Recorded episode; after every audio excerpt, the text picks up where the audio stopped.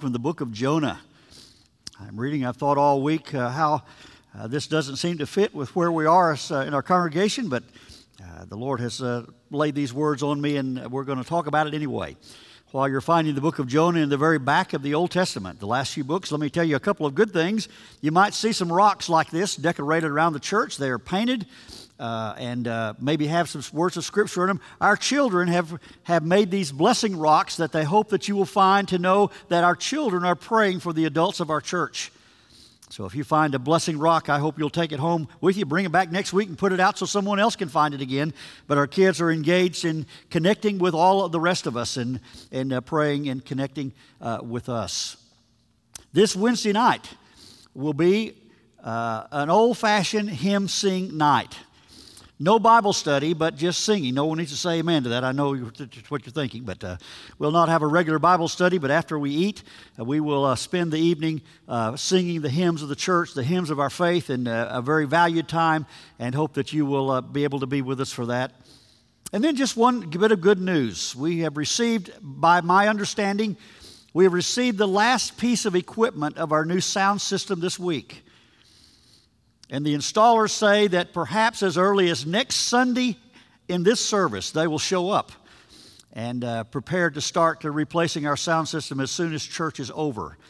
He asked me how long I was going to preach so they'd know when to be here. So I, I, have uh, not told him the whole story, but uh, uh, we're about just about a, a, week away, it looks like, from our sound system being replaced. We thank the Lord for that. Thank you for those that have given, and we'll talk about that a little bit more as we go forward. But what an exciting time it is in our church, and God is at work, and God is doing uh, tremendous things. And uh, thank you for your contribution and your help and partnership with all of that. Well, the book of Jonah. I want to read uh, just a couple of uh, verses out of the third chapter. Uh, the first few verses. Uh, we'll let you remain seated, but chapter, verses 1 and 2 of chapter 3. The word of the Lord came to Jonah a second time Go to the great city of Nineveh and proclaim the message I give you. Jonah obeyed the word of the Lord and went to Nineveh. Well, one of the most well known stories in all of Scripture, uh, even with people outside the church. If you have been raised in church like I have, you probably have heard this story all of your life. What a great children's story it is. What a story that leads to a graphic telling of, uh, of the story. And I remember my earliest teachers uh, telling us that Jonah was a little boy and God called him to preach and he tried to run away from God and everybody knows you can't do that and God uh, sent a whale to swallow him and, and the, the inference was you better do what God tells you to because what God when God gets finished with you you'll wish you had anyway and that was a scary story as a little boy. I thought, what a mean God that is, who says, Do what I want to, or I'm going to kill you, or do what I tell you to do, or I'm going to make life so miserable. By the way, there is an element to all of that. But uh, the story of Jonah is so much more than that. I want to talk to you about that this way in the context of how big is our God today? I want to remind you in the context of, uh, of, of, of, a God of more, that God is more than we can imagine, than we can consider, than we can understand. And God wants to do more in your life than you've ever let Him do. Hear me carefully. It does not matter if you are a brand new Christian or you are a decades old Christian, God has something more for you and I that we have not fully received. In fact, the God of more wants to give us all kinds of things and help us in great ways and, and, and real victory and real solutions over the power of sin and real blessings and great blessings. And sometimes we get locked into the we get locked into our patterns and, and we're comfortable with who we are and we're, we're, we're following God and we're doing these things and doing all the right things and that's well and good. But in the midst of all of that, I want to tell you God wants to do more in your life than you've let him do before up to this point. And I would ask you and challenge you to ask God what that is. I challenge you to ask God, what more do you want from me that I have not possessed and taken possession of? I, I challenge you to interact with God in that way, the God of more. And what an unusual aspect we see in the story of Jonah. Well, God did take one of his young men named Jonah and tell him to go to the great city of Nineveh and proclaim one simple message. Jonah didn't have to even come up with a message. Jonah didn't have to discern the mind of Christ and figure out what to say. God told him what to say. 40 days in Nineveh will be no more. Eight words in English. As I read and understand, only four words in the Hebrew dialect. God said to Jonah, Go to the city of Nineveh and say four different words to them. Because their wickedness has come up before me, and God said, I've had enough. But before I wipe these Ninevites off the face of the earth, I want to give them a chance to, to, to turn from their ways, to repent and turn from their evil way and turn toward me. Jonah did not want to do that, as we know. In fact, Jonah went, uh, although he was a long way from Nineveh in his present location, Jonah would end up going down to the water's edge and buying a ship headed even further away to the city of Tarshish, 500 miles the other direction. He was putting a long distance between him and Nineveh, trying to escape uh, the direction God had on his life. I was taught as a young boy that, God, that Jonah was running away from God. I don't think that he was running away from God as much as he was running away from Nineveh because it was a bad place. Let me talk about these elements. Jonah was not a young boy, a young child as I first understood him to be from my early teachers. Jonah was probably a young man, a young adult. He had, he had established himself already as a man of God and as a, as a priest or a prophet. He had helped prophesy that Israel, as God's people, would expand their territory, and, that's, and that did happen. Jonah was uh, used to being on the front line for God and taking a stand for God and communicating with God. Jonah was not a little kid. He was not a novice. He was not brand new at this. He was an established person who had delivered the very word of God as God had given it to him. I think it's kind of interesting to note that Jonah lived about seven or eight hundred years before Christ. Jonah was probably a contemporary of, of, of, of Elisha and King Josiah, and uh, probably Jonah was in the area around the Sea of Galilee about 800 years or so before Jesus would come. And from the very pastures and meadows and, and land around him, Jesus would preach and heal and teach and call the first disciples. Jonah was not out there in no man's land, Jonah was right in the middle of things. And God said, Go to Nineveh and deliver this message. Nineveh was a scary city, as we know, the capital city of Assyria. It was probably the largest city in the world in Jonah's lifetime, at least in this area. If you know your Old Testament history, you'll know that Assyria was a great, great enemy of the people of God. They were the power of the day. They were the, they were the force to deal with uh, of the day. The army of Assyria did what they wanted to do when they wanted to do it. They wreaked havoc. They took, they, they killed people. They took possessions. They, they simply did what they wanted to do without anyone stopping them, and they were feared people. They were known for their cruelty. Can you imagine living in a town that's known for its meanness? There are historical accounts of what these uh, Assyrian army guys would do through the city of Nineveh. They did all kinds of terrible things to their captives. They, would, they had a reputation of skinning people alive. They had a reputation of such brutality that they would rip the tongues out of men's mouths. They would cut off hands and heads and feet and fingers and noses and all kinds of, uh, of almost unconscionable acts. They were also noted for poking a big hole in someone's chin right here and running a large rope through it and tying them to a small cage as if they were a caged dog to, to live the rest of their days. They would impale people, run a sharp stick through them, and plant that the other the bottom end of that stick in the ground and let them die in the desert a slow, miserable death. And it's said that outside the city gates of Nineveh were great uh, inverted uh, snow cone like structures, small at the top, big at the, bottom, uh, uh, at the top, small at the bottom, big at the top. And they would put in those things the skulls of the men they had conquered Nineveh was a bad place to be. Nineveh was the enemy of God. Nineveh, Nineveh did not like God or the things of God or anybody telling him what to do. And God said to Jonah, Go down to Nineveh and say four words to them. And that's it. And Jonah, we know, decided to run from God.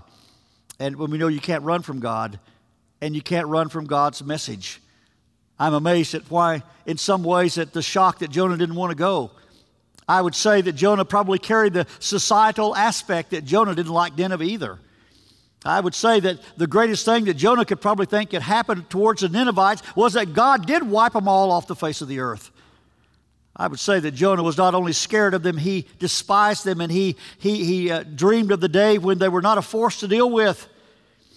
And doing something eternal and, and gracious for people who are not gracious is always a difficult thing to do.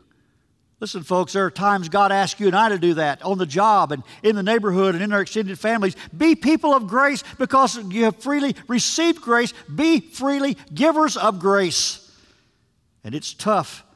It's tough sometimes to keep your cool and be gracious to people you don't like, people whose, whose worth you don't quite get, and, and people you wonder why God even allows them to exist. That's the story of Jonah and Nineveh. God asked Jonah to do something, I want you to know, that was not too difficult for him to do. He could speak clearly, he had done it before, he could do it again. God did not ask Jonah to do something beyond his ability or, or do something that was too costly or too involved for him. The real story of battle for Jonah was that God asked Jonah to do something he did not want to do. He didn't understand what God was trying to do. He didn't understand the value of helping the Ninevites repent. The, the real battle Jonah faced was that God asked him to do something Jonah didn't want to do. That's no different in the lives you and I live either.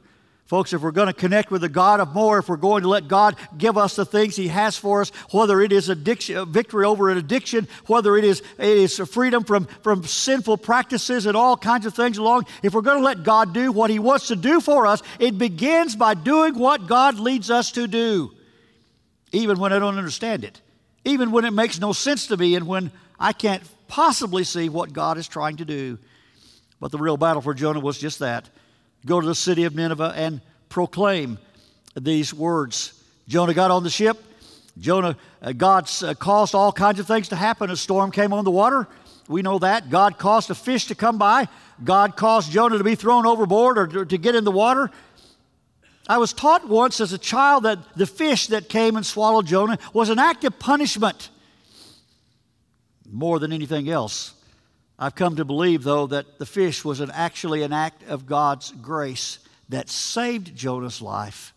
He stayed in that fish three days and nights. I believe, and it can't prove this in Scripture, I believe the fish swam Jonah back to where he should have been in the first place. It spit him out on dry ground, and Jonah went and did what God said. There are interesting historical uh, discussions of what Jonah looked like when he came out of a fish after a three day stay. In the midst of, of, of, digestive juices, in the midst of, uh, uh, in the midst of all the kind of things that took place, they say that Jonah was probably a pretty scary looking man, and there's no better way to go into a great uh, tough, defensive neighborhood than to look mean and, and, and bad and all kinds of things. And Jonah's skin might have been bleached by those, uh, uh, those uh, digestive juices. He, he, was a, he was a guy that caught attention. But uh, he finally did go to Nineveh. 40 days, and Nineveh will be no more. Why in the world would God send him to the worst city in the world to help them? Well, it had to be because God knew Nineveh was ready to hear the message. And you know the story of how the Ninevites caught attention of Jonah and they didn't kill him and they didn't seize him and they didn't do brutal things to him. They heard his message, they listened to his word, they believed God. And the king of Nineveh came down from his throne, took off his royal robes and put on mourning cloth and sat down in the middle of the dirt and threw ashes on his head and commanded everybody to do that in the city and they would spend three days fasting and praying. Oh, that God's people would somehow catch a burden and be desperate enough for God that we would fast and pray a little while. In fact, the severe the fast was so significant that even the animals would not receive anything. And God saw their hearts and relented from his anger and did not destroy the city and there should have been great rejoicing. But in the mind of Jonah, there was only more anger as Jonah got mad at God for saving and sparing these folks. You know the story. Jonah delivered the message. He went out on the highest hill outside the city on July the 3rd, waiting for the July 4th fireworks, you know, and he set up a little place and he waited until the fire of heaven rained down so he could personally see what God was going to do to these Ninevites. And it didn't happen, and Jonah got mad. In fact, God caused a vine to grow up that uh, grew fast and provided shade, and Jonah sat under that vine and thanked the Lord for that. And then at dawn the next day, God sent a worm to, to eat through the vine and kill it, and it withered. And God sent a hard east wind, and Jonah was so scorched and parched and hot that he prayed that God would end his very life. What an amazing story it is. In fact, it doesn't really end with a great conclusion. Except God said to Jonah, you, You've been, you, you, you worshiped this vine, you, you celebrated this vine, you didn't plant it, you didn't cultivate it, you just experienced it. How can I not be um, uh, uh, concerned about a city of at least 120,000 that don't know their right hand or their left hand? And the question comes Did Jonah ever get what God was trying to do and say? Did Jonah ever repent? Well, to my recollection, Jonah's never mentioned in the scripture again from this point on. But what are the lessons we can learn from this story? Today, just three I want to tell you very quickly. First of all, I want to remind you that God is large and He is up to something bigger than we can comprehend.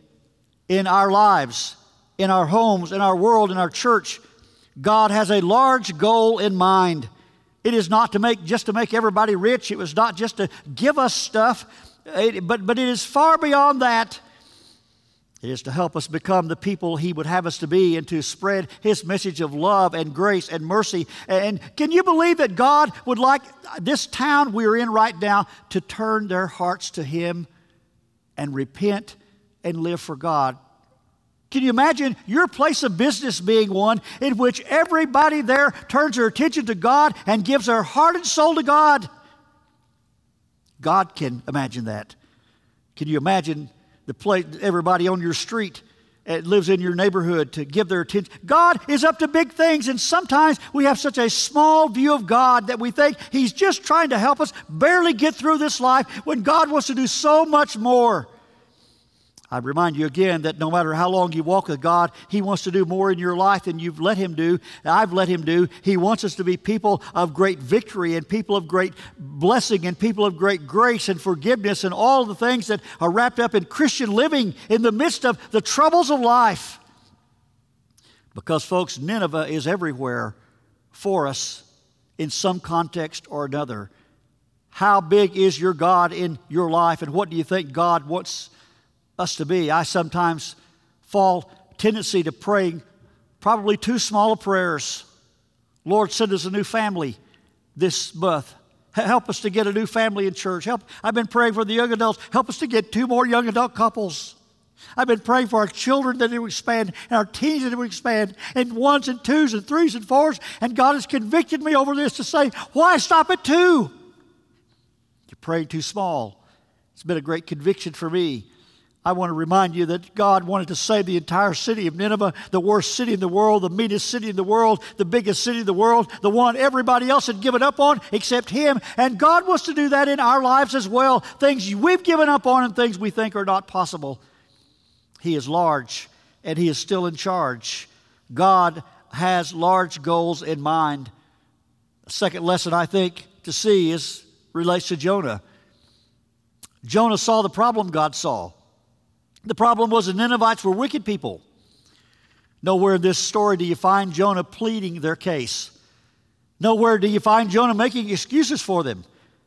Jonah doesn't say, Well, Lord, they, they hadn't had the opportunities we've had over here at Israel.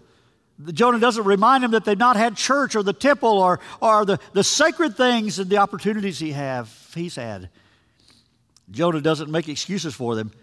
Jonah sees clearly the problem God saw, and that is that the Ninevites were wicked people. Jonah agreed wholeheartedly, and Jonah was ready for them to be put to death. He thought that's what they deserved. The difference was Jonah saw only the problem.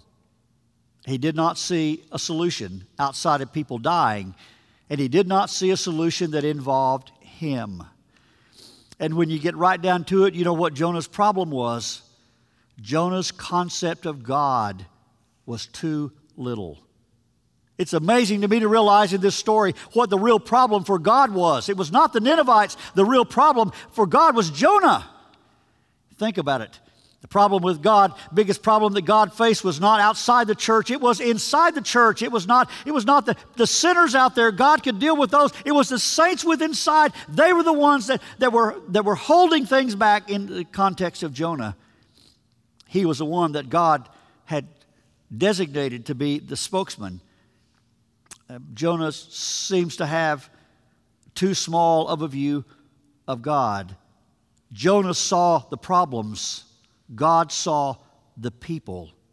Jonah saw their sin, God saw the souls of sinners. Jonah saw people and it made him mad, and God saw people and it made him compassionate.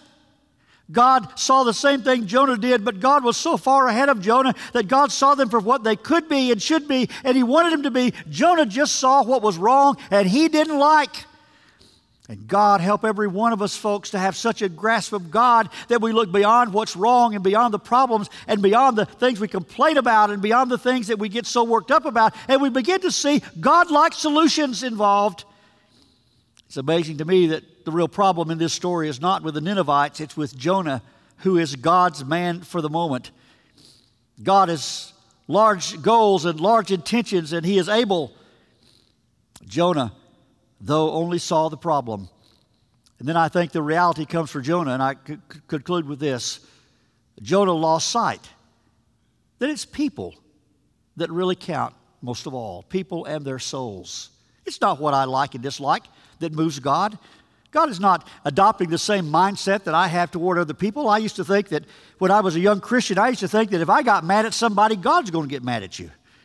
And if I was upset with you, God would be upset with you. And I used to think that God adopted the same mindset I had until I realized that He is so much further beyond me that, that that's, that's just such an immature way to look at it.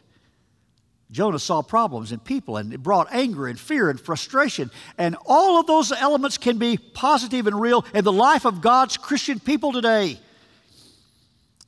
But God wanted so much more.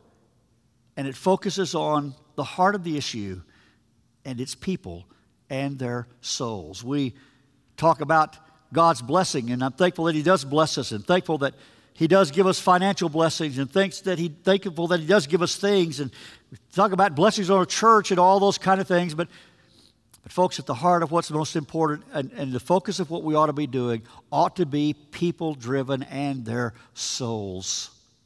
And sometimes when our God is too small, and sometimes when our concept is too narrow, and sometimes when we're not living in the largeness of God, we, we tunnel down our vision to just seeing stuff, and we fail to see people.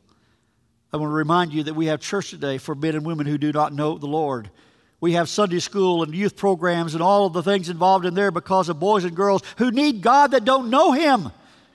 We try to be relevant in our church. We try to have services that are, that are meaningful and full of life and energy and all those things, not just because of us, because we want to attract other people who do not know God, who, who've been living in Nineveh. And we're trying to help them get out and find the right way.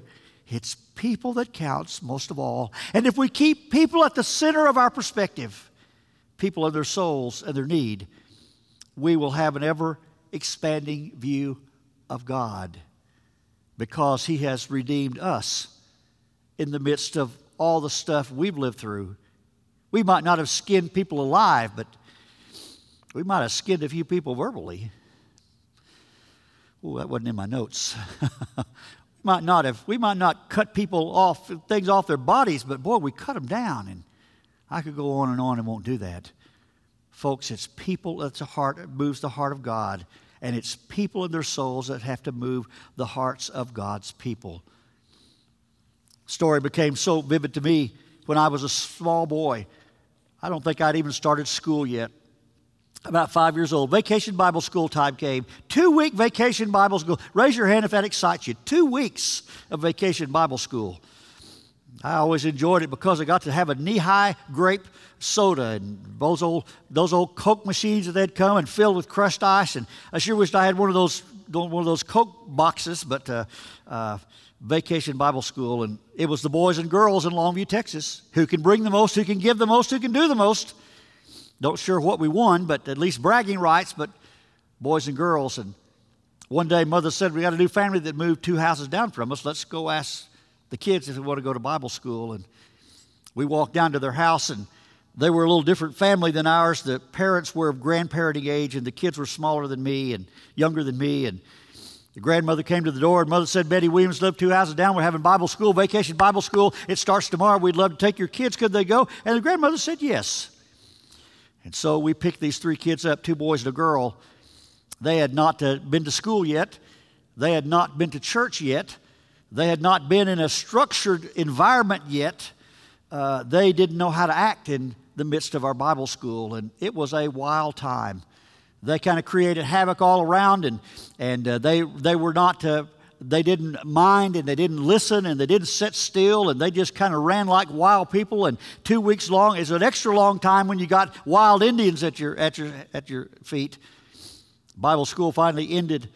Mother and Daddy believed, breathed a sigh of relief, and they said to the grandmother, Bible school's over, but this Sunday we're having a Bible school program to show all the kids what the kids learn, their memory work, and all their crafts and their songs, and love for you to come. We took the three kids. Grandma didn't come, but it was all over. It was probably just Tuesday or Wednesday of that next week that the middle little boy, who had to be about four years old, came to knock on our screen door. Mother opened the door and he said, Good news, Miss Williams. Our grandma says we can start going to Sunday school with you. And uh, we'll be ready this Sunday. Well, what do you do when people tell you they want to go to Sunday school? We didn't have any other choice but to pick them up. They started going to Sunday school with us every Sunday. We pick them up two houses down. We, they, they created havoc in our church. They never sat still. They did not mind. They did not listen well. They were thrilled to be there. They wanted to come and be a part of it. But they just were not like the rest of our kids that, that had a parent that would threaten them within an inch of their life if they moved, you know, and they it was just havoc. And it went on for a couple of years. The day finally came when we were going to move and I remember my mother telling him when we let him out of the car that, that Sunday, uh, now we're not going to, we're moving this week. We're not going to be able to take you to Sunday school. Your grandmother knows where it is. It's just down the road. We hope that she brings you to church, but we're moving over to the north side of town, the last street on the north side of town, and we're not going to, we lived in the south, and you're not going to be able to take you to Sunday school. We kind of watched to see if they would come that Sunday, but they didn't. Or the next Sunday or the next Sunday. It wasn't very many days in our new home, though, that the doorbell rang on our front door. I don't remember anybody ever coming in or out of our front door at that time. Mother was in the kitchen and drying her hands as she walked over to the door. I got behind her, opened the door. Here's this middle little boy. He's got a smile on his face just about from earlobe to earlobe. Mother says his name and what are you doing way over here? And he said, Good news, Miss Williams. We moved in on the street behind you yesterday. We'll be ready for Sunday school on Sunday. And he was gone. That was that warranted a call to Sears to tell my dad, and they sent me on a reconnaissance mission. And I crawled over the fence and through the bushes of the neighbor's house behind, and see, and came back and reported they're all there. I don't know how they done it, but they're all over there. And Sunday morning we took the kids to Sunday school, and the next year, and the next year, and the next year, when they got to be junior high age, they got a little bit rowdier. In fact, only two of them could come on Sunday at one time. One would have to stay home and clean the house and cook Sunday dinner, and they alternated that. But we had a hamburger stand across the street from the church. And uh, they would slip out of church and go over to the hamburger stand and buy store bought hamburgers, they used to say. They didn't have any access to anything like that. That middle little kid would give Houdini a run for his money. He could get away from you with, if you tied him to you, he'd get away from you. And be gone. And they just created havoc. And we did this year after year after year after year. You, when does it ever stop? And one Sunday, as I started high school, we went over to their house, drove in the driveway. Daddy honked the horn, nothing happened. He honked it a little bit longer, nothing happened. He, he laid on it a third time, a little bit longer, nothing happened. He finally said to me, Get out and go to the door and see what's going on this Sunday. About that time, the door opens, and here comes a grandmother got her house coat on. She's just lit a new cigarette and she never touches it. It's just kind of dinging from her lips and she just shuffles out to the car. She doesn't really walk. She just kind of slides her feet. And she said, Mr. Williams, the kids won't be going to Sunday school with you anymore. She said they were playing in the front yard this week and their mother came through town. She got them in the car with her and they're gone. I want to thank you and Miss Williams for taking them to Sunday school all these years. But they will be going with you no more. And she turned and walked off. And Daddy said that can't be that can't be uh, uh, the end of it. She's in big trouble. uh, she, do you know where they are? And she said, yeah, she's taking them to, to the state of Oklahoma. And daddy said she's crossed state lines. And mother, she's in big trouble now. And if you get an attorney, you can get those kids back. And the grandmother said to daddy, oh, Mr. Williams, we are simple country people. When our daughter had these three kids and got into such a mess, my husband and I agreed to take them and raise them as our own. We've never done anything legal and we have contacted an attorney, and he tells us there's nothing we can do, they're gone. Thank you for taking them to Sunday school. Well, it was a quiet drive to church that Sunday. We kind of, nobody knew what to, to happen. It was, it was much quieter. Sunday school was much calmer that Sunday. Church afterwards and all that was involved, and it didn't take long for all that uh, uh, excitement to, uh, to be forgotten. And life went on.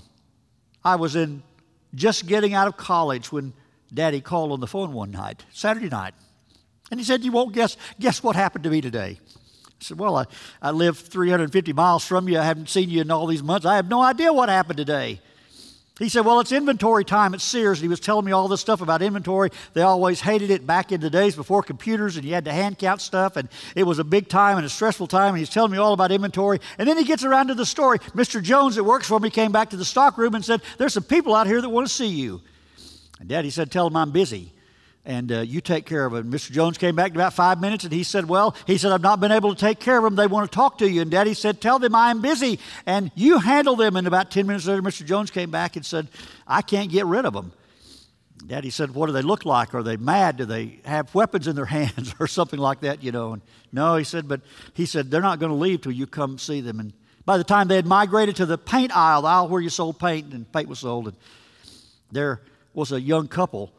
And uh, Daddy asked him very pointedly exactly what it was that was so busy that Mr. Jones couldn't help him, and he had to stop what he was doing and come out and see them. The girl began to speak. She said, Mr. Williams, I don't know if you remember me. She was the young girl of the two, two boys and a girl. Little did she know, we didn't just remember, we'd never forget any of that. And she said, You and Miss Williams took me to Sunday school for many years, and my brothers. And she told the story, and she said, We were out in the yard one day, and our mother came by, and we got a chance to go with our mother, and she took us off to Oklahoma, and we've lived with her since then. And, and you know, I had a terrible home life. Nobody in my church, nobody in my family went to church, never had a Bible, never had a, really didn't live with a mother and dad in my formative years. And she said, I got married about two years ago to this man right here. And she said, We had a little baby. And I've just moved back to this town. And she said, I promised God that I would raise my child for him, not like I was raised. And she said, I don't know what you feel about the Baptist church, but, but I wondered if you and Miss Williams would consider coming to the Baptist church tomorrow and standing up with me and my husband as we dedicate our daughter to the Lord to promise him that we're going to raise him in the nurture and power of God with his help. I don't have anyone to stand with me as my family. Well, if you know my dad, some of you do, you know that there's a growing puddle of water on the paint aisle. He cries a lot. I don't know if you can comp- comprehend that, but he cries a lot and it's running down his cheeks. And he assured her that there's nothing more they'd rather do than come to the Baptist church tomorrow and stand up with this girl as she honors and dedicates her child unto the Lord. And Daddy said something to me that Saturday night I've never forgotten. He said, In the midst of all the stuff that those kids brought, we forgot. It's people and their souls that really count to God most of all. And I've seen that play out at time and time and time in church. Folks' life is hard and life has all kinds of twists and turns and unexpected things, and some of them are difficult and some of them are extra difficult, and people are mean and people don't, don't, don't respond accordingly and all that kind of stuff. There's, we all live in Nineveh. But there's a God of heaven who sees more for them and wants more for them and wants you and I to so engage with Him that the God of more can do things beyond our understanding, our comprehension, even though saving a whole city of a bunch of, of at least 120,000 people that didn't seem to deserve the grace of God, but they did. And God wants to have those same things in our lives and in our church as well. And it starts with how big is God for us in our lives? We move to where we are, to where He wants us to be. We accept what He has for us.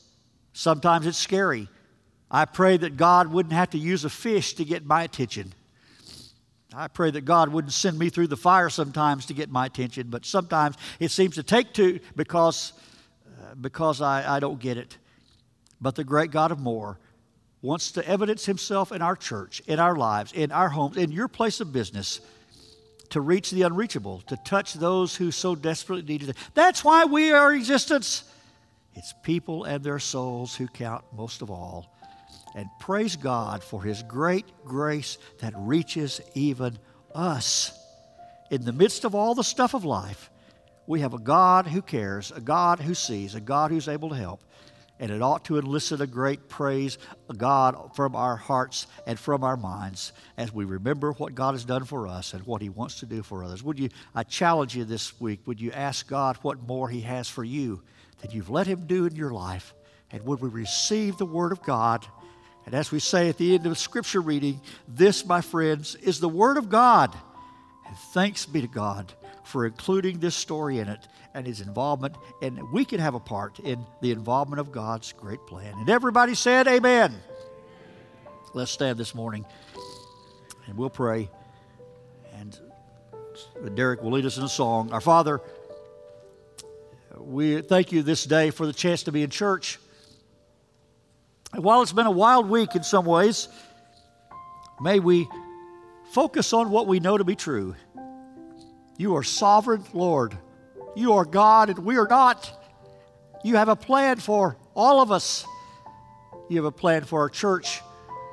And Lord, you just sometimes ask me to do simple things, even if it's repeat a four word message.